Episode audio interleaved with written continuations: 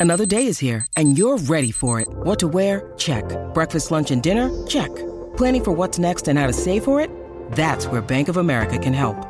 For your financial to-dos, Bank of America has experts ready to help get you closer to your goals. Get started at one of our local financial centers or 24-7 in our mobile banking app. Find a location near you at bankofamerica.com slash talk to us. What would you like the power to do? Mobile banking requires downloading the app and is only available for select devices. Message and data rates may apply. Bank of America and a member FDIC.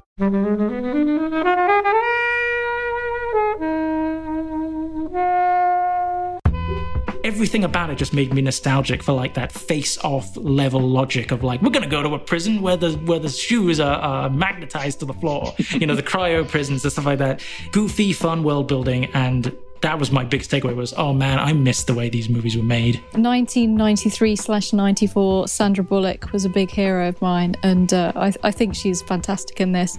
She's mm. really spunky she's really cute she's really ditzy and she's also kind of holds her own against sylvester stallone. And it's just everyone's just having a great time. It's completely ridiculous and it's just so much fun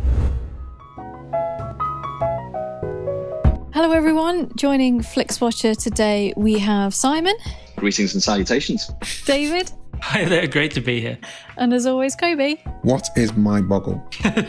and we are reviewing Demolition Man. Thank you, as always, to the mighty people for the mighty, mighty tunes. And thanks to Ben from Rockwood Audio for his awesome editing skills. Please do remember to write a review and rate us on Apple Podcasts anywhere you can do where you listen to the podcast because it really does help us. And you can join in the conversation with us on Twitter at FlixWatcherPod and on Instagram at FlixWatcher. Hello, film fans. Welcome to this episode of FlixWatcher Podcast. Joining us remotely today, we have Simon and David. If you could please say hello and tell the listeners a little bit more about who you are and what you do, please. Hi, everyone. My name is Simon Williams. I am one half of You're Gonna Need a Bigger Boat, uh, London's biggest and best film quiz, I think I can safely say. That's about it, me, I think. Yeah, you, you've been to other quizzes, haven't you? The film quizzes what do you think of them? Hey, you know what? I, I, we've been we've been running this quiz for 16 years, and I mm. absolutely love doing other quizzes. I never get to play.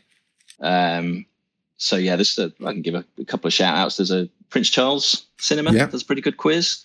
Yeah. Um, there are some that pop up every now and again. Den of Geek did a very rare, rare one that was very hard to get into. But you know, for the size of the city of London, there, there really should be more of them.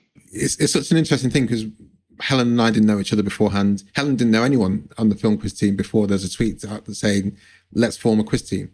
Um, but it's such a, a weird kind of sociable thing that gets people excited. And there's, um, what, what's it like from your side of things when you see the, the same people turning up inside and out week in, week out and you recognize the, the faces? And, yeah. Oh yeah. Oh, gotta get, it's like the, like the old guy in the pub who wants his store. Um, you know what? I, we've been doing it so many years. I've made really, really good friends. You know, now I've got a family. It's pretty much my only social life. Although now, because thanks to COVID, zero social life. Um, but yeah, we've made some great friends over the years. It's we have some absolutely dedicated regulars who come back every every month. We used to, uh, and you know, we're really hoping to to get back as soon as we can. Yeah, we love it. We miss it. Can't wait to be back. Thank you. And we should say we are the current reigning champions uh, as of May. Oh, I didn't. I didn't know. you're you're hoping it never comes back. I mean, there's there's things like that which would help us out massively. Um, it will be in, in it'll be in all our Wikipedia. Forever. It'll be in our epitaphs. Um, that's how that's how it'll be. David, who are you? Hi, my name's David Trumbull. Um, I'm a story artist uh, for animated features, currently working on the Dahl adaptations at Netflix Animation. And I'm lucky enough to every now and again be invited on film podcasts of friends of mine like Sudden Double Deep, Spotlight. Uh, but having, you know, obviously now started working at Netflix Animation, you know, FlixWatcher was really like uh, the big one for me. I really wanted to hook, really wanted to hook this fish just because uh, of my connection to Netflix. Well, it's a pleasure to have you here. And um, I mean, Roald Dahl is an interesting one. How scary are you allowed to get for for these for these uh, animations? Because well, obviously, I don't want to give anything away because obviously these are all like uh, uh, under lock and key right now. But anyone who reads Roald Dahl knows that you know it's it, it's a it's a property that simultaneously uh, is hard to adapt whilst also being considered a sacred text. So it's like it is terrifying just in general because you know so many people have opinions as to what these books are, And uh, the more I've uh, been consumed in, in in these characters in this world, you know, the more I realized that uh, you have to go big or go home. So thankfully, we've got some incredible creators over at Netflix Animation because they've been cherry picking, you know, the best of the best from the industry. Because this is a this is a, a relatively young company. It's a studio without without any set uh, house style, and you know, a lot of people are coming off of these other big studios, you know, the big three like Pixar, Disney, DreamWorks. Because they realize that you know it's kind of exciting to get in on the ground floor of something that's new and figuring out what it is. So uh, I'm very excited to work on a property like this because Netflix are, are, are, banking on some really individual voices. You know, look at something like uh, Elizabeth Ito's City of Ghosts, for example, was like one of the best kid shows I've seen in a very long time. And you know, uh, even investing in, in international animations like like I Lost My Body, the French yeah. film, which was reviewed on this podcast as well as a great episode, and things like uh, Wendell and Wild by Henry Selick, which is the movie I was on before this. I was going to say one question I was going to ask you was, um, are you going to stick or twist from the Quentin Blake figure styles? That I'm afraid I cannot answer. okay. That would be considered a violation of my non-disclosure agreement. But I will tell you that um, fans of these books and everything they represent, we're hoping will be very happy with the way uh, it looks and feels. You know, we're You've trying to get down. You know, exactly. Well, you know, I mean, end of the day, uh, I've got a shelf just lined with every single one of those books, uh, which I've been reading like uh, religiously. So those Quentin Blake illustrations are right there. And if yeah. you want to watch a Quentin Blake movie, just open those books and you'll be right there. Go back to movies. We are here talking about Demolition Man. Demolition Man was your choice, Simon. Mm-hmm. Can you tell us, first of all, why you chose it and uh, a synopsis in less than 60 seconds? Well, it's probably the best uh, film named after a Grace Jones song. Second one being La Vie Rose, obviously. I'll give you a quick plot synopsis. You've got LA's greatest cop, John Spartan, in a in a vaguely apocalyptic LA, slightly in the future, uh, going up against LA's worst criminal, uh, Simon Phoenix, played by Wesley Snipes. There's a, a, massive massacre at the start. Spartan gets framed, sent down into this revolutionary new cryo prison where he's frozen, gets sentenced to 70 years frozen, uh, along with Phoenix. Then the twist is that Phoenix is uh, awa- awakened in the future, but he's awakened in this future that's forgotten about violence. It's a completely safe, uh, kind of sanitized society that just does not know how to deal with somebody like Simon Phoenix. So uh, the solution is to defrost John Spartan to uh, set a maniac to catch a maniac. um, so why did you choose it? Why did I choose it? I chose it because I, I was having a look through Netflix and it's one film that I really loved when I was younger. I hadn't seen it for ages. It's one of those films that really mm. sticks in your mind. You know, it's so quotable as you know, as we did in the intro there. Um, I remember it being quite funny, action packed and I just yeah, I just wanted to find out if it if it uh, was as good as I remembered it. I think that's one of the, one of the places where Netflix really helps out. It really works is if film you haven't seen for a while or since you're an adolescent or, or kid, uh, and it's there. It's hard not to press. Oh, go fuck it! i am gonna, I'm yeah, gonna nineties action movies and thrillers. That's that's what I use it for. Hmm. Yeah, yeah. um, what Helen and Dave? What, what were your thoughts on uh, Demolition Man? I was very excited to re-experience this. Is uh, this also looms large in my uh, childhood? I, I, I love that uh, Simon says that it's set in the very near future. It's set three years after the movie was made, uh, so it, it, has this wonderful opening shot, which start, is basically the start of it was set three years after. Yeah. Exactly. Yeah. yeah. It's basically set in um, 1996. The movie was made in 1993, and so Blade, uh, like, it's basically the Blade Runner shot of like this is what Los Angeles will look like in the near future. Blade Runner was made in 1982 and set in 2019. So this was like a very grim, even more grim than Ridley Scott's vision very, of what LA is going to become. But you know instantly from the opening like minutes, uh, it basically begins with like uh, you know, uh, John Spartan jumping out of a helicopter. Me and my twin brother Steve uh, will always remember the moment where he jumps out of the helicopter and screams, Phoenix! To absolutely nobody, literally nobody, not even the helicopter pilots would have been able to hear him, let alone Simon Phoenix in the building below. And so from that moment onwards, you're like, oh, it's that kind of movie. It is a movie based upon comic book rules. It feels like a Joel Schumacher sort of Batman movie from that era as well. Like Snipes is essentially playing the Joker to Sly Stallone's Batman. And, you know, watching this movie makes me feel like, shit, they missed a trick. I would have happily watched a Batman movie with those two as, as the Dark Knight and the Clown Prince of Crime. So yeah, um, coming back to it, I know that it's a movie with uh, a lot of satire in it, and you know a lot of things that may or may not have aged well. But uh, watching it, the biggest takeaway I got from it was just how much I missed the way movies were made in the 90s. Uh, you know, shot on film. They didn't have particle effects or the ability to put uh, smoke and flames into things, you know, in a very like like basically filled with smoke machines and, and dry ice and real sparks and things. It just reminded me how alive those movies felt when you had them on VHS and you were just like, I mean, and and just like you know stuff like those amazing box like sci-fi computers that are just like the text is massive the all, all the digital screens. There- look like they were made in like an old macintosh paint program you Yeah. know it's like everything about it just made me nostalgic for like that face off level logic of like we're going to go to a prison where the where the shoes are, are magnetized to the floor you know the cryo prisons and stuff like that it was quite you know goofy fun world building and that was my biggest takeaway was oh man i missed the way these movies were made Helen. 13 year old me absolutely loved this film. And 39 year old me absolutely loved this film as well. It, was, uh, it was great to revisit it. And I'd kind of been hovering over should I watch it? Should I watch it for a while? So I'm really happy that you picked it and we could talk about it, Simon. Um, 1993 slash 94 sandra bullock was a big hero of mine and uh, I, I think she's fantastic in this. She's really spunky she's really cute she's really ditzy and she's also kind of holds her own against sylvester stallone and wesley snipes' wardrobe i think is incredible. And it's just everyone's just having a great time. It's completely ridiculous and it's just so much fun and it's kind of this sort of believable futuristic view. And you're kind of like yeah i can kind of imagine that. And i just love all like the retro stuff she has um which she kind of finds really funny and they're singing along to the the hot dog song in the car.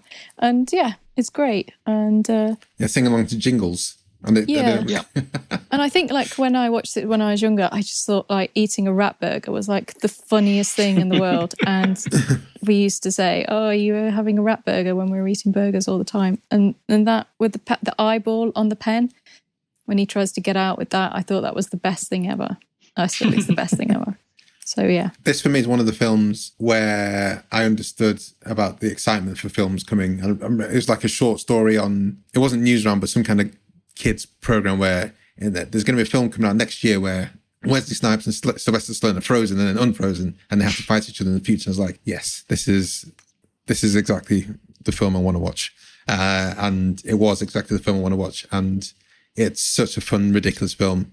Um, there's a few things, just films set in the future. Are there's some there's some nonsense bit. They're just things that could be easily written out of the script to just make it make sense. And I think the biggest thing here is it should be set like 150 years from when they were frozen, not 40 years, because you've got people in living memory who know the things that they grew up with, and it's still. And for me, that, that that makes no sense that they can't remember um, how to have sex or you know that they use toilet paper, things like that. Which like just make it 100 years later, and everything that you're doing is kind of fine because it doesn't matter. People, there's no one who can remember the things that you used to used to do. Apart from that, I'm happy with all the nonsense. It's it's fantastic.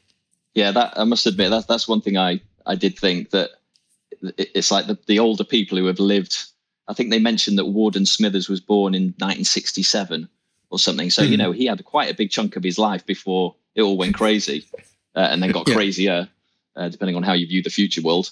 Um, and yet they all seem to have amnesia about the, the, the simplest the simplest concepts. Spartan's wife dies, and every, so Spartan's wife dies in the the like the event, but those other people survive. So it's a bit like, how serious was this event, and how come you survived, but they didn't? So it's it's. I think if you think It's- about it too much, then it all unravels. So try not to. But that's that's the that's the point I mean because I don't think much. it's. I think for me it's it's just that one wrinkle that if it was ironed out, then the rest of it just is fine. Um, Because it is because you like I say, um, Smithy and and your man who um, was in the same unit as John Spartan, probably started at the same time as each other. How, has he has he lost his mind? Has he actually lost his mind and he literally can't remember how life used to be? Yeah, I I can remember everything from 40 years ago. You know, I, I can remember it. Can you? It's, It's, a fine. bit like it's it's a bit like how can um how can Sandra Bullock have a Lethal Weapon poster in her office and have watched Jackie Chan movies and yet still doesn't know how to say Yeah. uh, let's go blow this guy you know what I mean properly you know what I mean like, it's like it's like yeah, there's a certain amount of suspension of disbelief um because if like like a lot of movies that playfully come up with a satirical take on the future if you pick apart anything it'll fall it'll it'll it'll, it'll collapse like a house of cards but but it, you just have such a good time with it. That, mm. that Oh, no, and that's matter. it. That's it. It's just that that one. If it's set 140 years in the future, I think everything like that is fine because I'm happy with going into a museum. I don't mind going to a museum to find guns and the guns are fully loaded and you can just walk around and start shooting them. I'm happy with that because that makes that drives the plot forward. Fine. And that's Sandra Bullock knowing exactly what that car is, but still not knowing how to say blow yourself. You know. yeah, the, the, there's there blown are kind of inconsistencies in that regard. I think you know what I, I do. I like I like the fact that there are characters who we see in the past and the future. So I like the fact Hmm. that you've got the the warden who's the, the, the he's the assistant warden when he puts him under, and then he's the warden when he takes him out. And then you've got you've got Grand L. Bush's character who actually gets the first line in the opening scene, and then he's uh, can't remember what his character's name is, but then he's the older guy played by Bill Cobbs in the in the future scenes. Um, So I like I like the fact there is that connection. Um, but yeah, it is. It does come across a bit weird that they all seem to have got some mass amnesia. I don't know how, how that's happened. Maybe it was so such a traumatic. The event that you that you mentioned, Helen, is the, the big one of 2010, in which Spartan's wife's uh, light was prematurely extinguished. I, I do love all the future nonsense though. The um, yeah, not having sex, not no exchange of fluids, the the three seashells, the you know the, the credits for for swearing, even saying damn, uh, and also just putting someone like Simon Phoenix in there who has none of these guardrails around him, and he just has an absolute whale of a time kicking ass, basically. Um, I, I just I just really enjoyed the mayhem. I really really enjoyed the mayhem, and then then you get people like Jess, Jesse's Body Ventura and Going Underground. Uh, I think uh, this film for me is pure silliness. It's a romp, isn't it? It is. It is. And it's also interesting because, like, whenever you look at a, a vision of the future, invariably they get some things right, like like uh, you know, video chat on tablets, remote conferencing. You know, like they got all the, the the people in the boardroom with their faces on there as monolith like style monitors, and you know, be, being able to track someone's location, money transactions being through codes, self driving cars, things like that. They get they get a couple of things right. They even get a few things that the, that, that they're trying to poke fun at right without knowing it. Like uh, there's a weird thing where where uh, Snipes is out in San Andreas and he finds someone at a, a booth being affirmed. San Angeles. Yeah, San, San Angeles. Yes, Yeah. um, being affirmed by by a booth that's telling him that he's a good person. you know what I mean? Like like basically giving him like a booster. And it's like, well, that's what the Calm app is. Like that's what ASMR is for. Like the, the idea of um of, of stations that are set up to help people's mental health is actually a pretty good idea. but there are a couple of things I was like, actually, you know, like uh, dictatorship aside, there are a few things that, that that are pretty defensible, which I think makes it actually better satire for me. It's a, it nails the fact that Wesley Snipes becomes a criminal as well. and I mean, let's talk, Prophetic about, indeed. let's talk about Snipes and and, and Stallone uh, specifically here. I mean, where, where where are you with these guys' films and then and now actually? Because I for me, they seem to be both having a, a good run of recent um, of recent films. I mean, just just Uh, Simon. just sticking with them in this film. I mean, they they just play so so perfectly off each other. Mm. Um, I mean, it's it, I, I, was, I was trying to think how to explain it. It's like a fish out of water type film, but it, it's the water that can't deal with the fish. Do you know what I mean? It's like it- it's the way the police, the, the, the way they've set up this this kind of safe society. You know that classic line: "We're police officers. We're not trained to deal with this kind of violence. They just can't they, they don't they don't know what to do. You know, Sandra Bullock, and it's it's very much sold as a kind of Stallone versus Snipes, but this is very much a, a, a three person movie. I mean, Sandra Bullock, Hmm. you know, with the Yeah. with, with the fish out of water films, you always need someone who the guide that you know acclimatizes them, and she is Madam Exposition. Yeah. exactly, and she, you know, Sa- Sandra Bullock's role as uh, you know L- Lenina Huxley, which is the most unsubtle character name of all in a, in a kind of post-apocalyptic movie. Um, you know, the fact that she's obsessed with the olden days, which aren't like like we said, they're not that far, not that long gone. So she can, she understands them in a way that the others don't, and can help them, you know, get used to this new reality. Hmm. I think you hit the nail on the head when you talk about the the water not being able to deal with the fish because um, uh, this came out in 93 it's the same year that the last action hero came out which was like this was during a rather uneasy period in both Sly and Schwarzenegger's career, which is why there's like a reference Mm-hmm. to each other in both of those movies. Obviously, there's the Schwarzenegger library in, in Demolition Man, and then in Last Action Hero, you see that uh, in, in in the movie universe uh, of that film, um, Sly is the Terminator. Um, it, it, it- it's interesting because both of those stars were huge in the 80s. They had like their peak as being bravado, machismo, action like ideals back in the 80s. And then suddenly the times changed around them. You know, things got a little bit more politically correct. The whole movie is like a satire on censorship. And so both stars had to kind of recalibrate themselves to figure out how to work in the 90s. So with Schwarzenegger, they made Last Action Hero, which is like, hey, let's take the character from the 80s and let's take him into the real world where movie rules don't apply anymore and just see how that guy plays off of it. And then with with Stallone, it's like, okay, let's take him into the future where he's no longer considered acceptable and and have all of like the culture clash that, that results from it. So, you know, uh, Arnie has a much better time of it during the 90s because of the Terminator and, and you know his his his star takes a little bit longer to dwindle before both uh, Stallone and um, Arnie kind of have resurgences.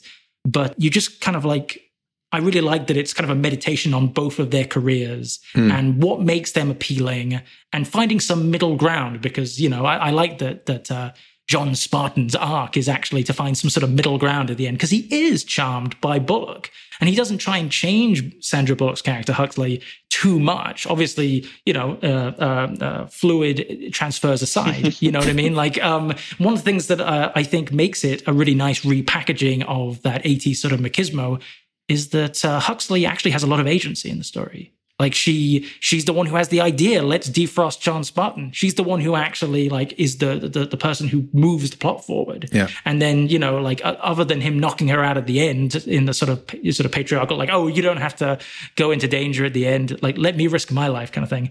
I really love that she actually, you know, they could have gotten like a Sharon Stone type and have her put glasses on and then have like the glasses come off and the hair come down. They genuinely cast an adorable, brilliant, strong actress.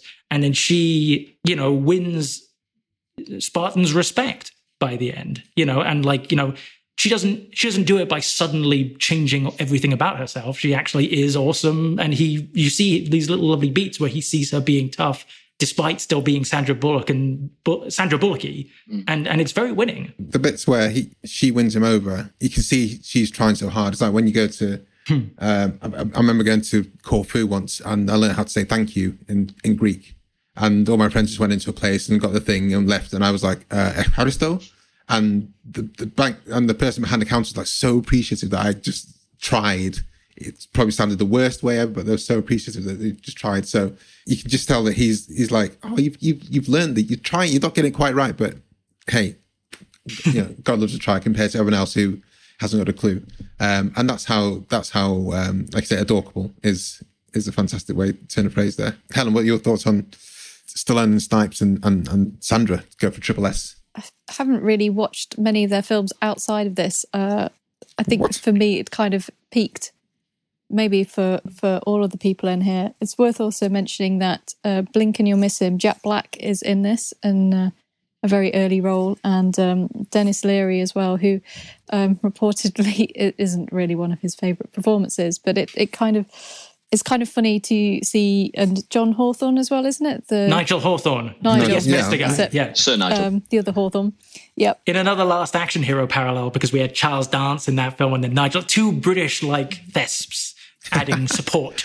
And and the guy from Beetlejuice as well. I can't remember his name. Play, playing He played Otho in Beetlejuice as well. Like. oh, Glenn Shadix. yes, Yes. that's it. Uh, just to bring it to kind of current days, this, uh, Stallone and Snipes have been uh, really good fun in recent films. I mean, Coming to America isn't that great a film, but Snipes is having a, a whale of a time in it. He was great in that and the other Eddie Murphy film, which has escaped me. That's also on Netflix. Um, Um, Uh, oh, My name is Dolomite. Is that one? Yeah, yes. Dolomite is my name. Dolomite is my name. oh, he's um, fantastic in that. Yeah, and his uh, Wesley Snipes is absolutely amazing in that. So when I saw this, I was like, well, this is he's just going back to he's just going back to Simon Phoenix. Um, and my my favorite films featuring Stallone are the most recent Creed films. I think he's actually a, a good actor He's fantastic. and plays a fantastic. fantastic role in those. Um, so I do. I always enjoy like those people you think are over the hill coming back. So I'm looking for Sandra Bullock uh, to have her film that brings her back. Um, I'm really, really uh, glad that there is like a Wesley Sans kind of going on now with Snipes because Snipes, like watching this movie again, he truly is the MVP of the movie. Like he does Oh, outshine everyone, Stallone and Bullock uh, uh, included, because like you get the feeling that like he first of all he's magnetic. He's dressed as like a psychopathic Dennis Rodman, and yet it still all works. And he has his own like 80s synth theme tune that c- plays over anything he's doing. He looks like he's walked out of an even sillier movie than the movie is, and yet everything is just like coasts on his natural charisma. And and it's kind of funny because when I was watching him, I just thought, what a shame that he didn't like like obviously he had he had the Blade films, which is great, you know, but like he had so much star potential in that one role uh, um, that I felt like he should have become a bigger star. He, he he's he's I mean like half the lines he says in in the movie feel like they were ad libs. You can tell that he was just riffing, Yeah. and they kept a bunch of his lines in because he's just like he's just on on a ten the whole time. yeah, I mean these these action movies are only as good as their villain, and he he must be one of the best villains in action films. He's he's just having hmm. so much fun, and I, I must must take you up on Dennis Rodman. Dennis Rodman stole Simon Phoenix's hairstyle, not the other way around. Yeah, I was gonna, I was gonna say. but I mean, yeah, the, I mean, the, the, yeah, the two of them are great. I mean, he's he's just you know just the little things like the, the different coloured eyes and the crazy the crazy outfit, the dungarees. I mean, and then he goes all It's, Mad it's the way he's Max laughing.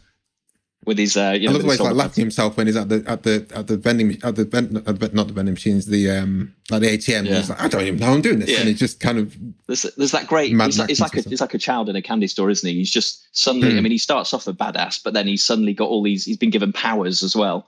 You know, hacking skills, ninja skills, all this kind of stuff, and he's loving it. Yeah, they must have discovered that if there's ever any plot hole that needs to be figured out, just get Snipes to make a joke about it, to like comment on it, and then suddenly it makes all, all the sense in the world. Like, oh, great, um, I've got all this stuff in my head. Like, it, it, it, he he just goes with it. I wonder if the Wachowskis um sought this as inspiration for the Matrix. Just uploading Oh, programming, um, memory. yeah. But, th- yeah. but that's a, but that's a great running joke. I don't think that's covering a plot hole because you've got there's the little throwaway moments as well where Sly Stallone starts knitting and then he gives Knitting. he gives Yeah. he gives her a sweater the next day, and he, they, do, they do make a bit of a joke out of it because at one point I think where he's in that car crash and he looks like a complete mess. He's like, oh, all I need is a needle and thread. yeah. Yeah, break you Mickey Mouse piece of shit. you see, that's one of the things I really like about it because, like, um, yeah, there's an awful lot of this movie that's like poking fun at political correctness and like you know, uh, like wokeness gone amok kind of thing.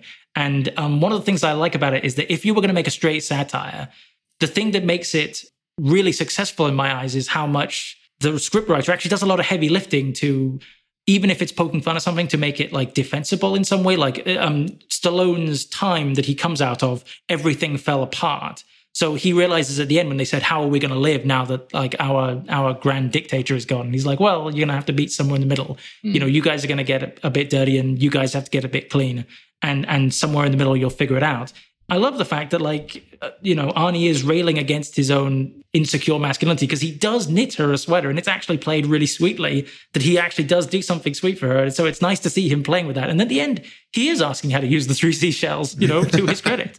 And and so I like the idea that you can make fun of something while still having built up enough of an internal logic of like, actually, if if the world got so bad, there would be an extreme pendulum hmm. swing the other way. It's just gone too far. And so like the perfect medium is somewhere obviously in the middle. Yeah, I mean, talk, talking about things that it got right in the future. I mean, it's spending time on social media. It's not difficult to think there might be quite a large chunk of people who would see that as as, an, as, as a utopia, and they and they do. You know, there are characters in there, and they're quite happy living in that kind of world. Um, so it's, I mean, it's the perfect kind of centrist dad movie, isn't it? Where it's like, you know, this isn't, it wasn't right before. This isn't right. We need to bring it back somewhere, somewhere in between. Happy medium. Is there anything else, guys, before we head to the scores? I can't believe no one's given their opinion about what the three seashells is. Seashells, and- seashells. Well, that's that. For me personally, go ahead. No, I was going to say that's the one thing they get wrong. Um, you know, we're still using toilet paper, although maybe it just predicts COVID when we had a run. Well, I mean, like those high fives in the air, like a lot of that stuff just gave me COVID like triggers. Yeah. I was like, oh my God, oh my No God, they're, touching. they're doing everything right. you know, they're, in, in this version of the universe, COVID never happened. Um, but as far as the three seashells is concerned for me, I just sort of assume it's the Arnold Rimmer uh, toilet wiping of one up, one down, and one to polish. There is um, there is an explanation uh, online. I'm sure um, Stallone talks about it, where you kind of use them as, as tongs, like chopsticks, and then you use Yeah. the last one as a scraper. And I'm like, let's keep the Who applies them though? The robot let's, from let's Rocky keep the, or keep the mystery. I think the mystery's better. I like that. Well, let's head to the scores. Hello, folks. I'm Sam. And I'm Martin. And every week for the last five years, we've got together to talk about the musician Tom Waits. He's a gravelly voiced singer that sounded like he doused his vocal cords in bourbon and set fire to them with a cigarette and wrote such classic songs as Way Down in the Hole, Downtown Train, Jersey Girl. Uh, he's also the gravelly voiced actor from films such as The Ballad of Buster Scruggs and Seven Psychopaths, both of which coincidentally are on Netflix and both of which Kobe and Helen have discussed here on Flixwatcher. So make sure you check those episodes out. And when you have a little bit of a taste for the magic that is Tom Waits, why not head over to songbysongpodcast.com or search for Song by Song in your podcatcher of choice to listen to a little bit more about Tom Waits.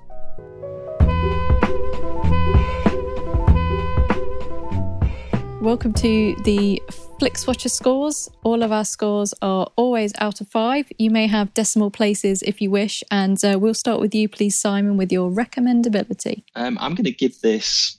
See, before I watched it, I would have given this a five, and, and I probably should give a five because this was my choice. But I'm going to go to a 4.5. It didn't didn't quite engage me as much as it did when I was younger, but it's still it's so much fun. Actually, you know what? Can I change it? I'm going to bump it up to a 4.8.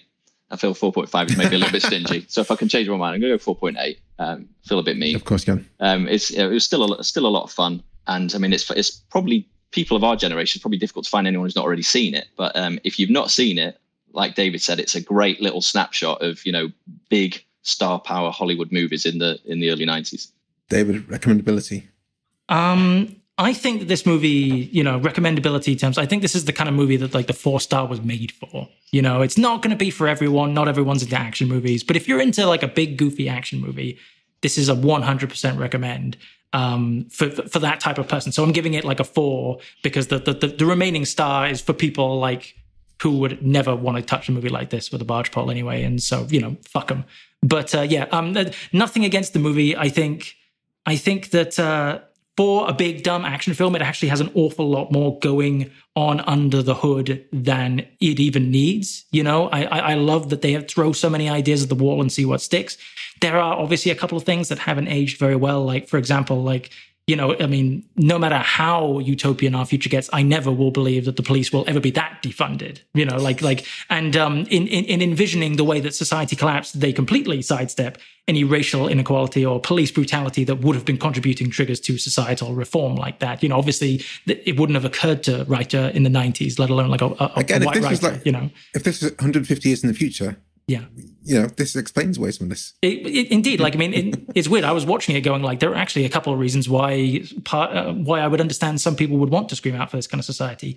There are a couple of things that you know, for me, felt a little tasteless just by the virtue of when they were made. Like the reference to the AIDS epidemic as the reason why people don't have sex anymore feels vaguely homophobic and and and a little bit uh, trite. You know, it tells you just how fresh that must have been in the early '90s. And so, if you pick apart the logic, it, you know, uh, too closely, it, it it falls apart. As a as a treatise on political correctness, you know, uh, political correctness can be seen to be quite oppressive, but in this story, it is the state that it's imposing its values on the people. Whereas, you know, a lot of the way the times uh, values change is that we negotiate our values with uh, the people in power, and those people in power choose to cater to us or not. So it's it's very easy to view it as like Orwellian, but uh, but I don't think it necessarily is like a perfect metaphor for that. But as a treatise on the importance of the pendulum swing, not being too intense in either direction, it's it's fun. It's got some moments of genuine uh, nuance. I love the museum fight where they go through the glass into Yeah. the preserved uh, street from the Los Angeles of their time. It's like it feels really poetic. It's like a great conceit to see these two relics fighting in their own relic museum. And so yeah, like all of that aside, like you could criticize this movie for a couple of reasons. There are a couple of takes you could you could make about different things. But what's the point? It's just such a bloody good time. It's just so much fun, and and I think it's totally harmless, not offensive uh, to me in any way. You can you can have strong opinions, but not every take needs to be aired. It's just a lot of fun. The stars are magnetic. The the pace is is choppy and fun. I just think it's a good old time. So yeah, uh, four stars, but but for me, you know, that's not a bad thing at all. Helen. So it's kind of interesting because I enjoyed this obviously quite heavily on a, a, nostalgia watch as well. And I'd be curious to meet someone watching it for the first time now because I wonder how much fun they would have because there are certain things that are a bit like, oh, kind of for you. You definitely wouldn't get away with that. And because we've got kind of like the nostalgia with it, whether it would land as well. Uh, if you haven't seen this, I definitely do recommend you should at least give it a go if you're at least kind of curious about uh, some of the the weird futuristic things they they think might happen and the the seashells as well. It is a lot of fun. Really don't overthink it. If you start to overthink it, then it loses its kind of fun madness. And uh, yeah, for me, it's a solid four. Yeah, I'm going to 4.5. I'm going to take that 0.5 away for those people, as, Helen said. I think if you were to introduce it to someone now who'd never seen it uh, and they're a similar age to ourselves, I think that they'd probably ask you what they did to hurt them. How did we come to blows in a way that you recommended this film? Because it, it is a bit odd. But as a kid in the 90s and 80s, I think it's just such a, it's an obvious choice, right? To Snipes and Stallone in the same film, set in the future. It was everything I wanted to see, and you know, it was great to see again. It's no, it's not Terminator Two. That's it's kind of like it's got a lot of like. Even other like Terminator that. movies aren't Terminator Two, though. so I mean, I mean, this is this is a question I pose to everyone. Films set in the future, just generally, because there's sometimes fall. There's, a lot of them fall just really by the whole kind of premise. They fall away. They just don't work, do they? In some way, shape, or form. Uh, mm. This for me was the, the 40 years. If it just moved away, and I've said it many times, if it moved to 140 years, then I think I could have dealt with a lot of the other things. Uh, Terminator, how Terminator played out, I think that kind of, that's its own version of the future, which kind of makes sense. Um, but it's when, when you have a, a, version of the future, which is only 10 years ahead, you kind of think, guys, are you, what, what were you thinking? How does this make any sense? I don't know. What, what, are your thoughts? On- so the way I see it is that a lot of sci-fi movies that try and predict the future, they tend to be giving a view of the present. So here you've got, you know, that this fear, the urban fear of of cities falling into complete chaos and violence, which we get in the prologue.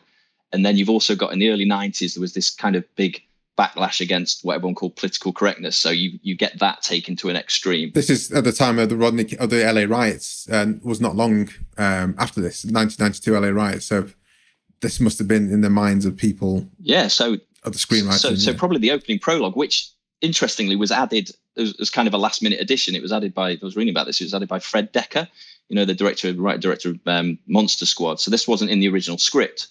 Uh, the, the film mm. was meant to start with with Spartan being awakened in the future, but he said he said something like um, uh, Oz won't be very special if you don't see Kansas. So they needed to see you needed to see Phoenix and Spartan in their natural element. And the one thing I like about the opening is that with a lot of these films, you get this, like Judge Dredd, you'll get this big, ponderous opening narration to set the scene and explain what's going on. But you don't need that with this film. You get this glorious aerial shot going over the Hollywood sign in flames and gunshots and hmm. sirens and searchlights, and then this big Chinook helicopter, which is a complete impractical vehicle to take people into a firefight. Um, it's it's such a brilliant opening. You know exactly you know exactly what's what's going on. This is only three years in the future. It's completely pessimistic.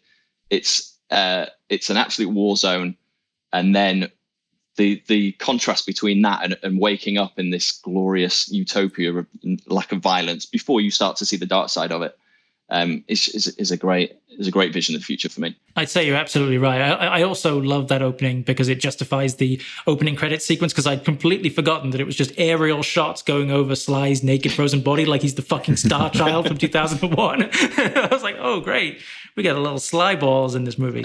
Um, uh, but no, um, yeah, uh, in terms of vision as uh, of, of the future, I think like just like action movies have a have a spectrum from silly to really really like serious and and, and earnest I think science fiction, you know, exists on a continuum. Like I view this as like going into the Doctor Who vision of the future continuum, where basically you, you know you'll have episodes where the Doctor will go to a vision of the future that's basically making one satirical point about one part of modern culture, and and the rest of it's like, oh, just go with it, suspension of disbelief. We're making a joke. Don't worry. Don't, don't overthink it.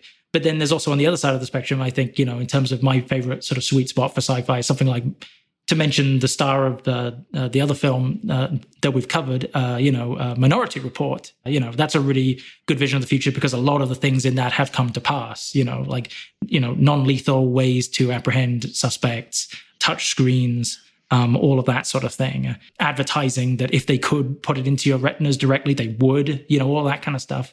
So yeah, I think this movie does a good job of like trying to predict the future, but it's in, it, there's enough silliness in there that you really don't need to overthink it. Okay, so repeat viewing score, Simon. I did enjoy watching this again. I'm not in such a massive rush to watch it again. I would probably give this uh, a 3.5. David. I'd give this a three. Not only have I not really ever thought about it since I last saw it, but like it's a movie where you could probably tune into it at any point in the plot and just watch it. Wait, when was the last time you saw it? God, it's got to be probably over 10 years ago. It's Yeah. like a movie that is out of sight, out of mind. The moment I sit down with it, I have a great old time. If it if it was five minutes into the movie, I'd watch it, and if it was five minutes before the end, I would sit down and watch it. But I wouldn't sit there and go, "Do you know what I want to watch right now? Demolition Man." So I, I'd give it like a three. So maybe this is where the Netflix recommendations work. It Hmm. just beams it in your face and like, Yeah. yes, this is now. This It is was my meant now. for Netflix for sure. Uh, Helen. It's pushing two hours, one hour and 54, which is probably maybe about 20 minutes longer than it, it probably needs to be to be like up there in the fours. That said, I had a really great, great time and I have watched it loads before. Am I going to rush back to it? Probably not. So I'll go with Simon on the 3.5 with this one. Yeah, I'm going to go for 4.5. I'll watch it. I'll keep on watching it. As long as it's on, it's easy to watch and you can watch in installments uh, and it's fun and it's silly. Uh, you don't really have to think. So this is something I, yeah, I will carry on watching forever and ever and ever. Small screen score, Simon. Yeah, I I think this kind of kind of suffered. It's a bit of a contradiction because I felt like it suffered being on the small screen, but I've never seen it on a big screen. Um, I Mm. I had a friend of mine whose dad used to sell VHS tapes to video shops. He'd get so he'd have like a he'd have a briefcase and he'd open it up and he'd have the, the cases that he would take round like sample tapes that he'd take to video shops. So he would lend me those tapes once they'd done the rounds, and that's when I first saw Demolition Man. So you know, I had I, I, there was another one I watched on the laptop, and it was perfectly fine. Score wise, I'd, I'd probably go three point five again. David. In terms of small screen, I think I'm going to give it a four because this is definitely a hangover movie. You can watch it at any point, not have to have any kind of like investment. But that being said, the the missing point is because as much as it is definitely a like a, a small screen film, I would absolutely kill to go see it at the Prince Charles. Mm-hmm. Popcorn flying at the screen, raucous, quip along with the audience. It would be the best time ever. So, as much as I have never seen it in the cinema, I wish I could. Helen. I've only ever seen it on a TV size screen, and as much as I love it, I don't know if it I love it enough to get me to the Prince Charles um, for it. So I'm I'm going to give it a five for small screen. I'm going 4.2. I would 100% love to see this in Prince Charles. Um, and I would also really enjoy a secret cinema version of this as well. I think that'd be absolutely delightful. Rat burgers, ahoy. um, neuro, neuro 3D visor things for pretend sex, you know, that, that kind of stuff. Um, three seashells. Um, they'd probably give you instructions how to use, you know, the three seashells. I think it'll be fun. I think it'll be really good fun. But I've never seen it on a small screen, but I aspire to one day see it on the bigger screen. And like you say, throwing popcorn, um, throwing toilet paper at the screen would be brilliant. Uh, engagement score, Simon. Engagement score, I'm going to go with four point five. I think this is partly the the reason I gave a low score for the rewatchability. It's because it's just so ingrained in my head. I don't need to watch it again. I, I can quote Yeah. it. I can quote it all day long. And it was funny just watching it and trying to guess what was coming next. Because even though I hadn't seen it for quite a few years, it was amazing. It was like Within an Eye. The way it just drilled itself into my brain, I knew what the next line was going to be. um, so yeah, I, I must I must say though, I didn't watch it in one go. It took me two nights to watch it. Yeah, that That's fair with a, new kid as well, isn't it? yeah. Well, that, yeah, like I said, I was, it's very rare for me to be able to get through an entire film in one go. sadly. Uh, David. In terms of engagement, I give it like a middle of the road three. Uh, there are a bunch of plot lines that I just completely piece out on, uh, like the the resistance being just like for most of the movie they're just the little eye stalk from Jabba's palace popping out of the lawn, like he's he starring their way them. through the story. I think Denis Leary's whole like plot is a trope, and it doesn't really ever get paid off. And like, so there's a bunch of parts of the movie where I'm completely sleepwalking through it. That being said, it's still amazing like what Simon said about how like a, a great action movie is is as strong as its villain, it's also as strong as the way that villain is killed. And the KO at the end of this movie is worth the price of admission alone. So it, it for that alone, I'll always watch it because I know it's heading me towards you know a fucking frozen head decapitation. And so yeah, bloody good, but it's a three. Uh, Helen. So good when he kicks his head off and it smashes and it's like frozen blood. Yeah. Like, yeah, fuck yeah. Um, Gorgeous, I could give yeah. it a solid four. Um, I mean, you could easily watch this with half an eye open and, as you've said, hungover, or you know, you can sit there fully engaged and still kind of have a great time. So yeah, solid four. Yeah, um, for the same reasons, but I'm going to bump it to 4.5. Um, if you if you just wanted something to kind of wash over you a bit and just pay attention when the things are getting really silly, then this is your film. But also, if you just want to, if you want to engage in some pure silliness from start to finish, this is also your film. Uh, so 4.5, and that gives us an overall score of 4.005000. It's a good score. Decent, Nice one. decent. Um, and well, let's head over to Twitter. And for those guys who aren't following us on Twitter, do find us. We are at FlixWatcherPod. And we always give a shout out ahead of the recordings. Uh, in this case, saying we're reviewing Demolition Man with at Film Quiz and Drumble. Have you seen it? Give us your thoughts and your score out of five stars for an on air shout out on FlixWatcher. We had a fair few responses, as I thought might happen for this. Simon, do you want to find one that you like the look of? Yeah, I'm going to give a shout out to Retro Ramble Podcast, who calls it a slick Stallone sci-fi satire. Slides on reliable gruff form, breakthrough performance from Sandra Bullock and Snipes stealing the show. And then asks an almost impossible question: What's the better 1993 Stallone film, this or Cliffhanger? I would probably say this, just because Cliff, as much as I love Cliffhanger, and I saw Cliffhanger at the cinema, it does suffer from being the Die Hard, Die Hard on a Mountain, whereas this is just completely original. David. Alex Elliott um, at AlexKid11 says whoever designed the future from wardrobe to seashells made what would normally be a standard action film a classic. 3.82 stars. so very high standards for action movies, clearly. Helen. Uh, this one is from Liam H. Dempsey. Wonderfully original and genuinely very funny satire. Sly plus Sandra Bullock are both very charming plus funny in this, but Snipes steals the film in an electric turn. Elliot Goldenthal, meanwhile, provides literally the same score as he does in Schumacher's Batman films. Four stars. It's a good score. yeah, no, it, maybe that's why I got such like Batman It's vibes that it's that opening. crazy boing, boing, boing, boing, boing, weird music that plays when whenever the Two Face you know, appears. A lot of trumpets. Um, Simon, there's, I think it's a couple more. Isn't? Yeah, there's, there's a couple of good ones. I, I wanted to mention is it Phil Phil Tragan, Phil Tragan at Phil Tragan photo who who says it's a it's a blueprint of what sci-fi action movies ought to be like. The future is half Jetsons and half 1984, uh, and if it weren't for Bullock, Snipes would run off with the whole show. I'm not I'm not sure I agree with that. I mean, I think they're pretty pretty level pegging. In fact, I'd probably say that Stallone is probably the weakest, but that's possibly because he just he's just doing Stallone. He's the big muscly dude, whereas whereas Snipes is just absolutely off his head, and, and Bullock is is this wide eyed, just she's so enthusiastic. Absolutely love her in this film. Hallmark of Greatness at Hallmark of Great says it's one of my favorite nonsense films. Contains Jesse Ventura and Jack Black, which is good, but features Denis Leary, which is bad. Also has some questionable racist stuff in there too, but a solid 7.5 from me. Stallone It's in a out of five Hallmark of Greatness. It's out of five. I can't do that math. It's it's amazing that Uh, we've no not. one can. There's there's quite a quite a big uh, supporting cast. I mean, uh, Benjamin Bratt probably deserves a mention as well because he's he's the great character who ends Hmm. up going over to the side of the Scraps, who are like these rejects from Thunderdome living in the sewers. Which is feels like there's a deleted scene there. Absolutely, where he, In in his transformation, you know what I mean? feels like that's on the cutting room floor. yeah, and then you've got Rob Schneider as well, which he probably hasn't been mentioned for obvious Yes. reasons. Probably one of his most tolerable Uh, performances. speaking of deleted deleted scenes, apparently there is there is a moment we were talking before about why it's not set further in the future, and you've got that connection between it's Zachary Lamb, that's the guy's name, so that's Grand L. Bush in the past, and then Mm. Bill Cobbs in the future, and there's a scene where he drives them to the like the final confrontation and stays with the car. Now apparently he gets killed by Phoenix because Phoenix steals the police car, but they don't show that scene, so that maybe would have you know added a bit more of bit more of a reason for his that connection between Stallone and that guy's character. Well, uh, guys, thank you very much for joining us on this episode of Flixwatch Podcast. Can you sign up by telling everyone where we can find you uh, online? And we'll say goodbye to the listeners. Yeah, thank you so much. Um, I had a great time talking about this film. Uh, you can find me at, at film underscore quiz. Uh, and then hopefully once we're back running the quizzes, come and see us in London, various other venues. Thank you.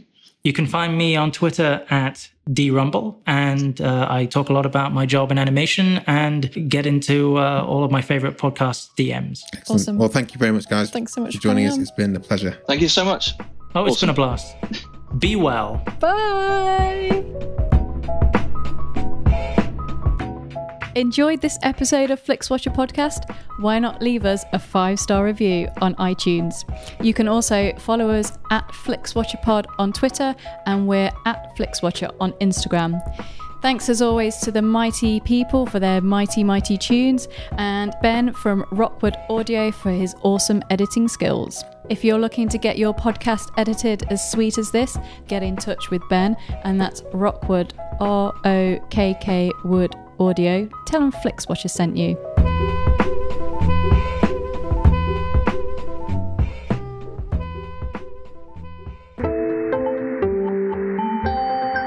You just heard a stripped media production.